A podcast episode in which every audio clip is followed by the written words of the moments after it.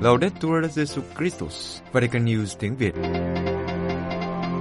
Radio Vatican, Vatican News tiếng Việt. Chương trình phát thanh hàng ngày về các hoạt động của Đức Thánh Cha, tin tức của Tòa Thánh và Giáo hội Hoàng Vũ được phát 7 ngày trên tuần từ Vatican và Roma. Mời quý vị nghe chương trình phát thanh hôm nay, thứ ba ngày 13 tháng 2 gồm có Trước hết là bản tin, kế đến là một nền kinh tế Francisco. Bây giờ, kính mời quý vị cùng Thái Sơn và Quế Phương theo dõi tin tức.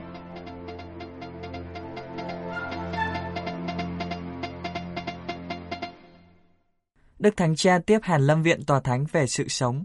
Vatican, sáng thứ Hai ngày 12 tháng 2, Đức Thánh Cha tiếp các thành viên Hàn Lâm Viện Tòa Thánh về sự sống đang tham dự cuộc gặp gỡ nhân dịp kỷ niệm 30 năm thành lập.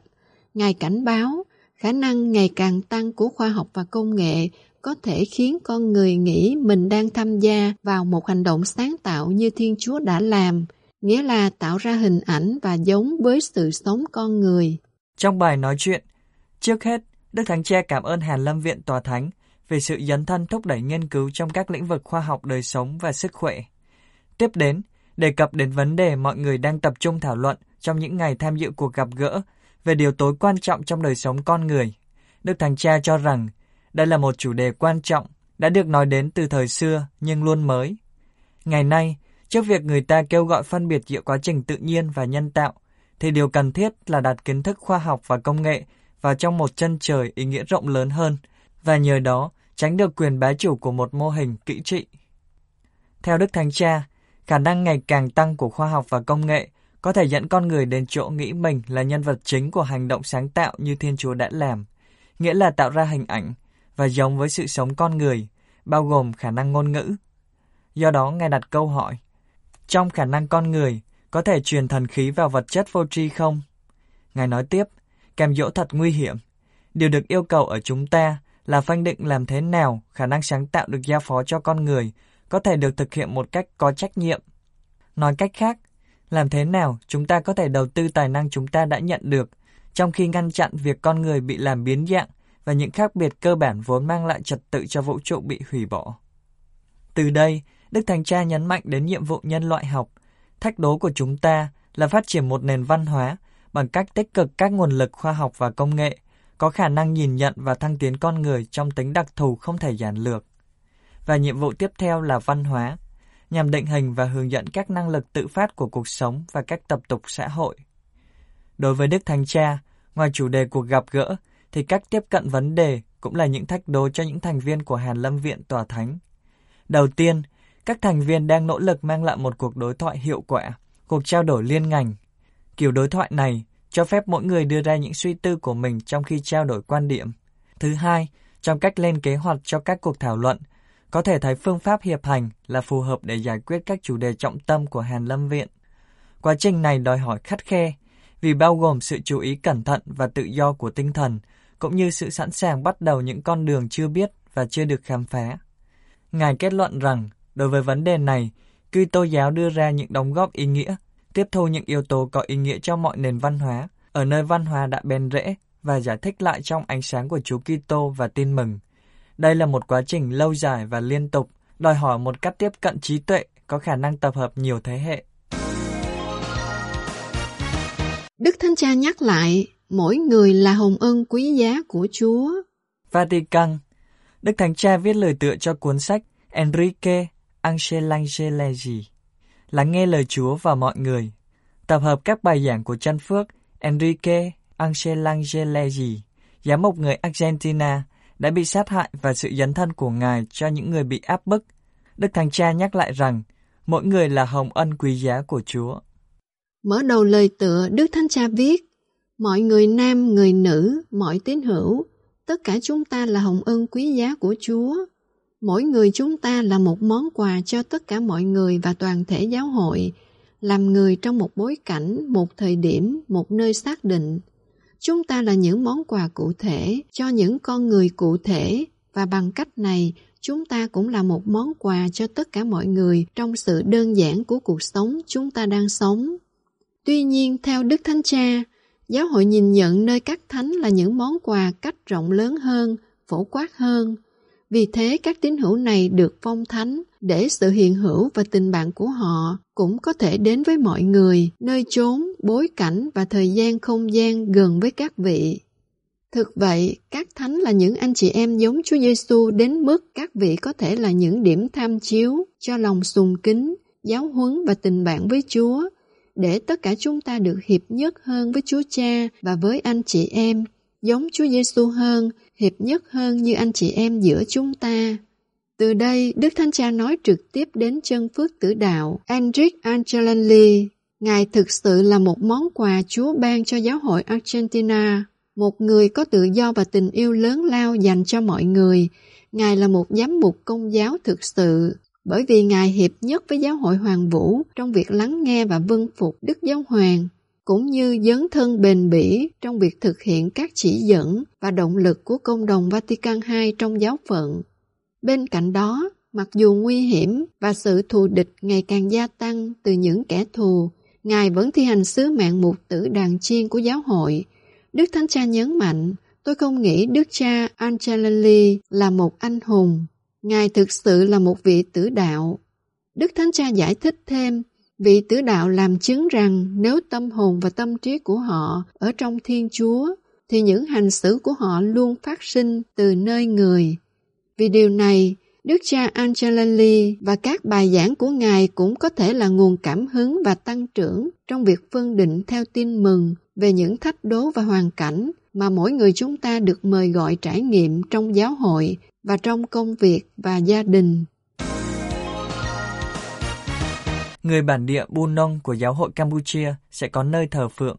Nông Pen với nghi thức đặt viên đá đầu tiên trong ngày 1 tháng 2 vừa qua, cha Pierre Lire Xuân Hoàng, phủ doãn tông tòa Kampong Cham, Campuchia, chủ sự người bản địa Bu Nông của giáo hội Campuchia sẽ có nhà thờ đầu tiên.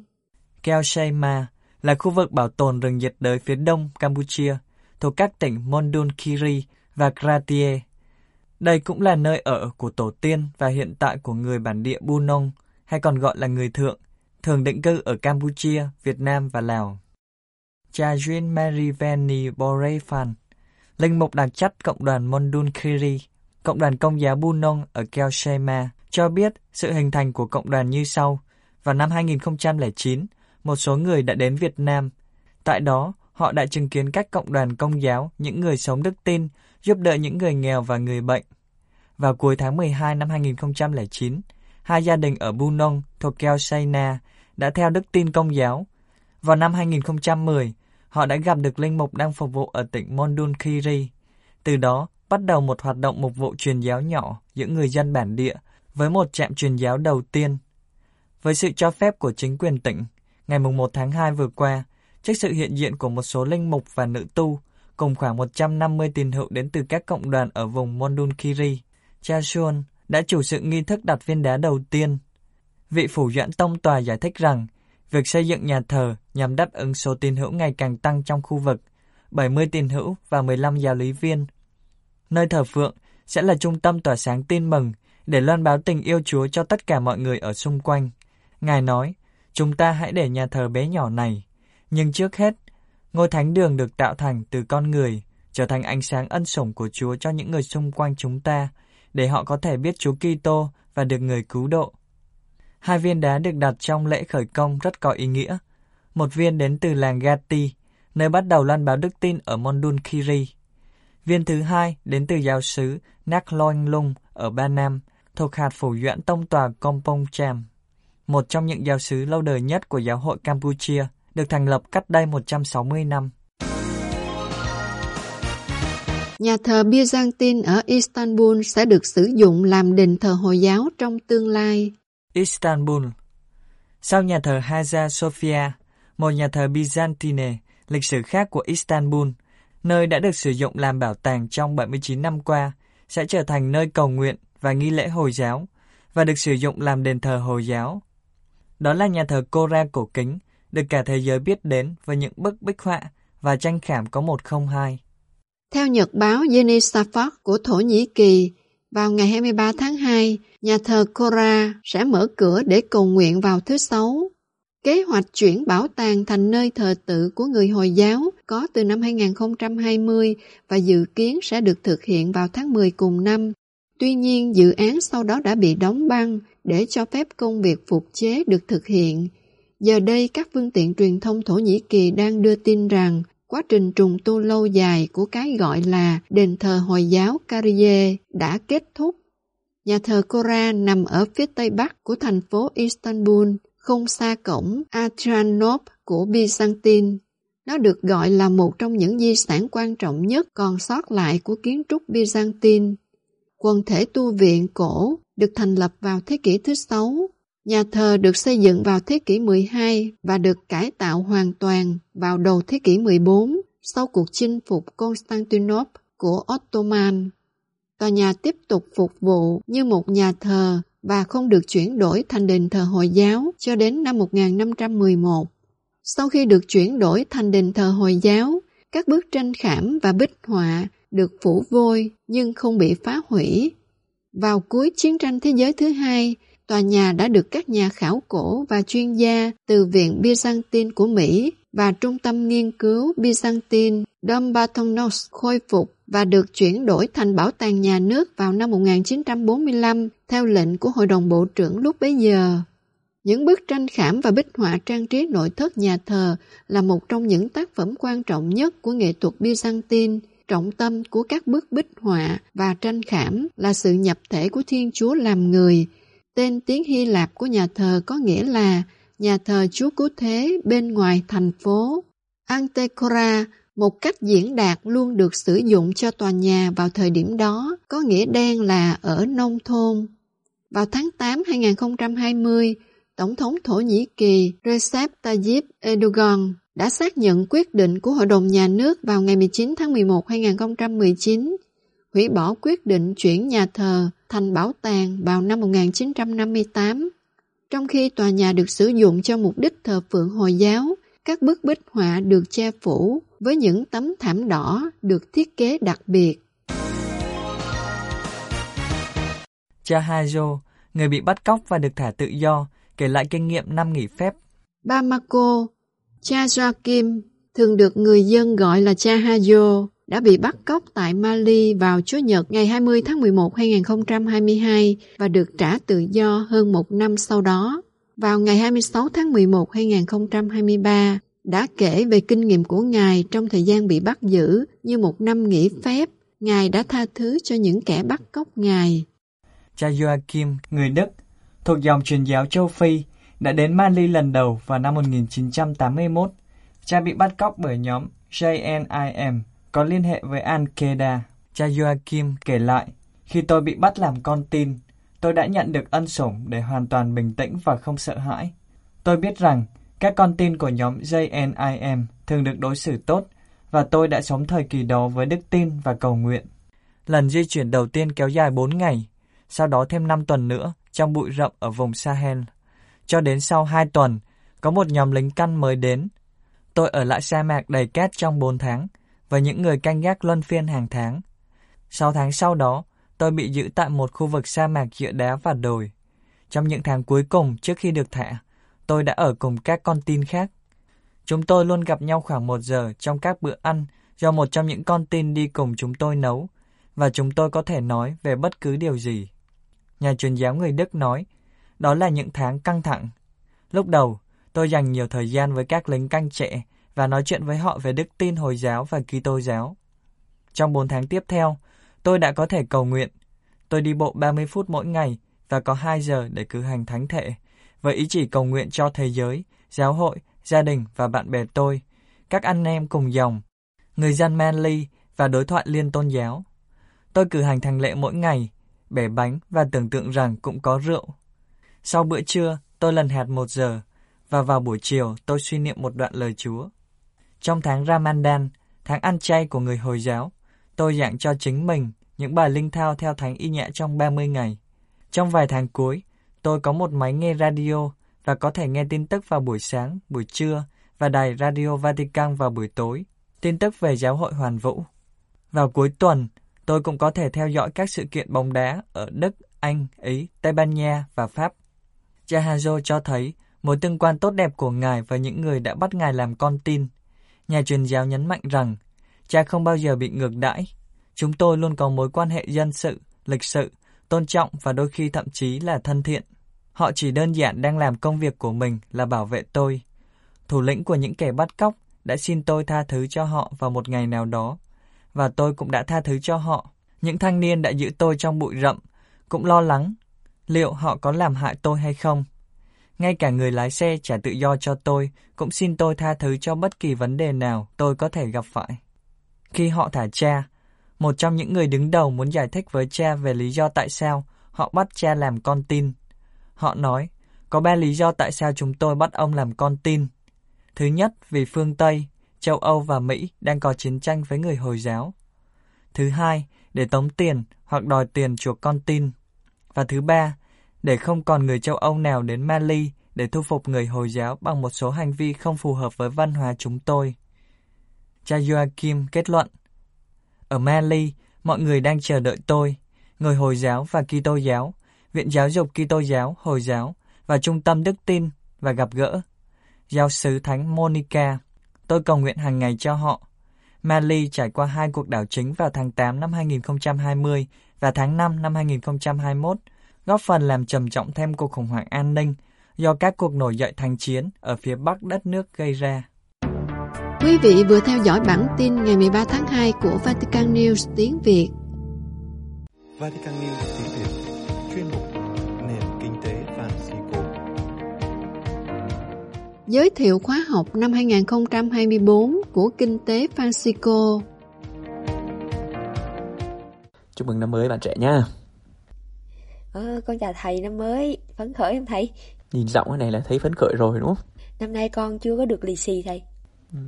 Ủa, có lì xì nữa à? Ra nói để thầy hiểu là trong cái bối cảnh mà khi ở Roma này từ lúc con qua đây giờ chưa có nhận được lì xì gì hết á, chứng tỏ là già mất rồi. Chứng tỏ là kinh tế mà. toàn cầu đang à, đang suy thoái nên là thầy mới không có tiền để à, lì xì cho bạn trẻ đúng không? Nói vậy chứ thôi, mới giờ đầu năm đầu tháng con cho thầy thấy được sự trưởng thành của con nè. Ủa, Thầy biết sao sao vậy? Lâu nay á, không có học cái gì về lý thuyết á thầy. Thầy toàn cho con nghe thư rồi cũng có vẻ thú vị nhưng mà tự nhiên À. lâu rồi con nhớ cái mớ lý thuyết khó hiểu của thầy quá à. Thì thôi thì thích thì đầu năm thì chúng ta trở lại lý thuyết thôi. Không, cầu không, cầu ý cầu nói. được ước thấy thôi chúng ta bắt đầu luôn. Không, ý con nói con nhớ thôi nhưng mà không phải hôm nay sẽ học đâu. Không Nói nhưng mà để thầy- không nhưng mà thực ra thì đúng là thầy cũng có, có ý tưởng là hôm nay chúng ta bắt đầu bằng không không phải là một mới khái niệm mà là, là giới thiệu một khóa học của kinh tế Francisco trong năm 2024 này. À, chắc là lại khóa học gì giống như mấy đợt trước trường à, trường học à, EOF rồi à, mấy khóa học online đó hả không thầy? Đúng rồi, cái này à, bởi vì đợt trước là có một số khóa học thì nó nói bằng tiếng Ý, đúng không? Một số khóa lại Tây Ban Nha các kiểu, nhưng kỳ này là tiếng Anh đàng hoàng mà lại tổ chức qua Zoom này kia nên là mới mời bạn trẻ rồi, mời gọi nhiều bạn trẻ khác tham gia chứ. Tiếng Anh à thầy? Để để con xem lại nhưng mà để xem khóa học này có gì thú vị đã mà hấp dẫn lôi cuốn được con coi người ta dạy có hay hơn thầy hay không đó chứ. Thì dạy hay hơn thầy thì không biết nhưng mà phải đi vô nội dung trước mới biết là hay hay không chứ. À, có cái điều này hay này bạn trẻ. Dạ. Đó là bạn trẻ thấy là ví dụ như cái ngôn ngữ mà chúng ta sử dụng để à, để hiểu hoặc để phân loại một vấn đề gì đó trong cuộc sống thì bạn trẻ thấy nó luôn thay đổi qua dòng thời gian đúng không? Dạ, trời ơi đặc biệt trong cái thế hệ mà Gen Z tụi, tụi, tụi con nè Ừ. là nhiều khi bản thân con còn không thể cập nhật kịp nữa đó thầy. Từ ngữ cứ cập nhật rồi thay đổi ý Dạ, nghĩa các kiểu Thay đổi. À trước hết nói đây cũng phải là một cái khóa học để mình cập nhật từ ngữ của Gen Z đó. Ờ hử. Cập nhật từ ngữ của kinh tế. Tức là cái ý nghĩa của cái khái niệm chẳng hạn trong kinh tế ví dụ như là từ bất bình đẳng chẳng hạn hoặc là từ nghèo đói đi hoặc là Dạ. tính bền vững đi mà những cái khái niệm mà chúng ta sử dụng hôm nay này một cách nào đó thì nó không còn giống hệt như 20 năm hoặc 30 năm trước đây cho nên khóa học 2024 của ờ, kinh tế Francisco năm nay là một cách nào đó là kiểu như là cập nhật lại một số cái khái niệm Từ điển của kinh tế Francisco phải không thầy? không biết là có phải là đúng 100% hay không như thế nữa thì thôi cứ từ từ rồi tìm hiểu thêm À, nhưng mà thầy ơi, dạo này á con có cũng nghe một số thông tin hơn nữa là Vatican News tiếng Việt cũng hay đưa những cái thông tin về về những cái um, tuyên bố của Đức Thánh Cha Francisco á, rồi những cái um, suy tư của ngài về cái thế hệ hiện nay, về cái sự ra đời của internet nè, rồi hơn nữa gần đây là hệ thống uh, AI á, cái um, uh, trí tuệ nhân tạo á thầy. Ừ ví dụ đi chẳng hạn đi chẳng hạn đi Đức Anh Cha nói gì bạn trẻ Dạ, Ví dụ như con có nhớ là Đức Thánh Cha có nói um, một trong những yếu tố trọng tâm của quá trình chuyển đổi trên thế giới là cuộc cách mạng kỹ thuật số. Rồi một cái rất là hay á, là kinh nghiệm của con người về con người và về thế giới đã bị ảnh hưởng đáng kể bởi sự ra đời của Internet nè và hơn nữa là gần đây là của hệ thống AI là trí tuệ nhân tạo á. Ừ, thì ừ. À, về kinh tế Francisco thì mình có những cái suy tư hay quan điểm hay là những thuật ngữ nào liên quan tới vấn đề này không thầy? Ừ, thực ra thì kinh tế Francisco cũng là tiếp ứng lại những cái suy tư của Đức Thánh Cha Francisco thôi. Thì như năm ngoái bạn trẻ có nhớ là chúng ta có hình như có hai trường hè bàn về các uh, nguồn vốn khác nhau đúng không? Uh, vốn mà khó yeah. hiểu dạ. đó ở nguồn vốn tức là không chỉ có vốn tài chính là cái đồng tiền này kia mà còn về vốn tinh thần, vốn xã yeah, dạ, hội rồi vốn tự sự, vốn tự sự, vốn môi trường tất cả những cái thứ nó phức tạp như vậy ha. Yeah. Dạ. Nếu như năm 2022 trong cái bài à, phát biểu cuối cùng trước um, cộng đồng kinh tế Francisco á, thì Đức Thanh Cha cũng đã mời gọi tìm kiếm sự thống nhất của các mặt đối lập của nền kinh tế toàn cầu hôm nay. À, tức là yeah. nếu theo Đức Thanh Cha thì nếu mà chúng ta cứ nhìn vào sự đối lập giữa cuộc sống thực và cuộc sống số, chúng ta sẽ không nắm bắt được trải nghiệm của con người. Chắc chắn là chúng ta đang dần bước vào trong kỷ nguyên uh, trí tuệ nhân tạo đúng không? Nơi thực ảo rồi nó cứ ảnh hưởng qua lại với nhau. Trường học kinh tế Francisco năm nay cố gắng gợi lên một số câu hỏi như là chúng ta cần những nguồn vốn nào để giải quyết các vấn đề của thời đại sự sống hôm nay nguồn vốn trong ngoặc kép ừ. ha tức là yeah. Dạ. vốn không chỉ có vốn tài chính mà là những cái vốn khác mà chúng ta đã đề cập một cách thực tế hơn nữa thì những khả năng nào mà mà cộng đồng kinh tế Francisco có thể thực hiện được trong thời gian tới ờ, một cách ờ, khiêm tốn ừ, với những cái giới hạn và khả năng của mình sao con nghe chưa học mà đã thấy hơi lùng bùng lỗ tai rồi thầy thì thì thế mới phải đi học chứ dạ không biết có đủ trình độ để học cái khóa này không đi chứ. Hay là thầy đại diện đi học rồi về lại thông diễn lại cho con nữa. Ôi cái này là dành cho các bạn trẻ mà. Nhưng mà có lẽ rằng à, thông qua cái việc mà tìm hiểu các dạng vốn hả? Vốn khó hiểu đó đó. Yeah. thì hy vọng là có những cái góc nhìn mới để hiểu được cái cách giải quyết vấn đề toàn cầu như là bất bình đẳng rồi di cư do khủng hoảng môi trường. Ờ thì tức là chúng ta không hẳn là chúng ta sẽ đưa ra những cái giải pháp nó có tính toàn cầu hay gớm, nhưng chỉ ít thì ngang qua tiếp cận nhiều vấn đề như vậy thì chỉ ít chúng ta có những cái góc nhìn mới để mình mình nhìn về à, những cái vấn đề như mà bạn trẻ nói đó ha. Di dân cho khủng hoảng môi trường này, rồi do biến đổi khí hậu, rồi bất bình đẳng, nghèo đói. Mình có cái góc nhìn mới. Còn cái hướng giải quyết như thế nào thì có thể là cần thêm thời gian nhưng mà thầy có nắm được một chút gì á những à, người tham dự trong cái à, chương trình học này hay là những những cái người mà sẽ chịu trách nhiệm trong khóa học này để biết chút không thầy? Ờ thì uh, diễn giả chính của khóa học này là hai giáo sư là giáo sư Agnes Dayton đến từ Đại học Princeton và uh, giáo sư Martha Nussbaum đến từ Đại học Chicago. Nói chung chưa nghe mấy ờ. người này bao giờ mà chắc cũng là những diễn giả chuyên về kinh tế đây hả ha? Ừ, có lẽ và chuyên về uh, về khủng hoảng môi trường và vấn đề yeah. di dạ. cư nữa bạn trẻ. Thời gian thì thông thường là sẽ vào thứ hai từ 6 giờ chiều đến 7 giờ tối giờ Trung Âu tức là 12 giờ đêm đến 1 giờ sáng giờ Việt Ôi Nam. Trời ơi. Hơi hơi khó một yeah. chút dạ. nhưng mà hy vọng là với cái độ cú đêm và thức đêm của nhiều bạn trẻ thì không thành vấn đề. Hơn nữa là với cái đam mê kinh tế Francisco, hy vọng có nhiều bạn tham gia đó thầy ha. Ừ phương thức qua Zoom ha. Dạ. Yeah. Mang qua Zoom và ngôn ngữ tiếng Anh nữa rồi nên là cũng không có quá khó khăn với các bạn trẻ. Nhưng mà nếu mà con trường hợp hôm nào con bận quá cũng không tham dự được thì con có thể tham gia bằng cách nào hả thầy? Thì à, những cái bài giảng về sau sẽ được up lên YouTube á, nên là cũng không có vấn đề. Nhưng mà nếu mà um, bạn trẻ muốn có được cái chứng chỉ của khóa học á thì phải tham gia ít nhất 70% thời lượng nhé. À. Đương nhiên đây là một khóa học rất là nghiêm túc chứ không phải là chỉ là học cho vui, không thầy? Dạ, yeah, dạ, yeah, dạ, yeah, đúng rồi. Nhưng mà mình phải đăng ký không thầy? À, có có email đăng ký là eofschool francesco economy org hoặc là có thể email về cho uh, chuyên mục kinh, nền kinh tế francisco gmail.com và và chương trình sẽ đăng ký giúp các bạn. Dạ vậy thì hay quá. Hy vọng là sẽ có những bạn trẻ hào hứng với chương trình này. Nhưng mà riêng con thì à, để con suy nghĩ đã, tại vì à, mớ lý thuyết mà thầy nói thì con còn chưa có thông não cho lắm. Đầu năm là rất khuyến khích đi để mình có khởi động chương trình đầu dạ. năm. Thôi, con sẽ quyết tâm. Hy vọng là sẽ có gì không hiểu thì thầy lại tiếp tục giải thích cho con nhé thầy. Chỉ ít là tham gia cái này là các bạn trẻ đâu có thụ động đâu bởi vì cơ cấu bài giảng là có một bài phát biểu chính của giáo sư ha, sau đó sẽ có hai diễn giả của uh, kinh tế Francisco trình bày một chút, sau đó là một hỏi đáp và tất cả mọi người đều có quyền đặt câu hỏi và tham gia khá là năng động chứ không quá uh, khô cứng và nặng nề đâu bạn ừ. trẻ. Có vẻ cũng hào hứng. Thôi vậy thì cũng cảm ơn thầy về một câu chuyện món quà đầu năm có vẻ tích cực để con có thêm tinh thần học hành. À, bây giờ thì à, con có kèo rồi. Đầu năm đầu tháng tuy ở Roma nhưng mà cũng có chúc hẹn để mừng năm mới thầy.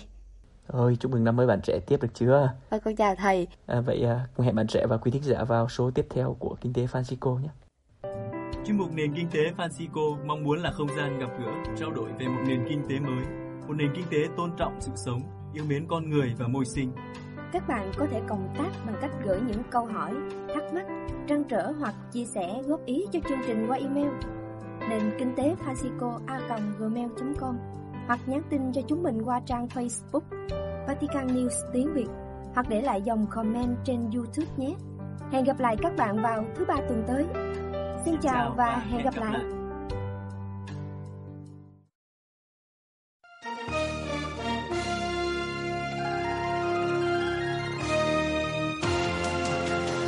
Cảm ơn quý vị đã chú ý lắng nghe chương trình Radio Vatican của Vatican News tiếng Việt. Xin Thiên Chúa chúc lành cho quý vị và toàn gia quyến. Laudetur Jesu Christus, ngợi khen Chúa Giêsu Kitô.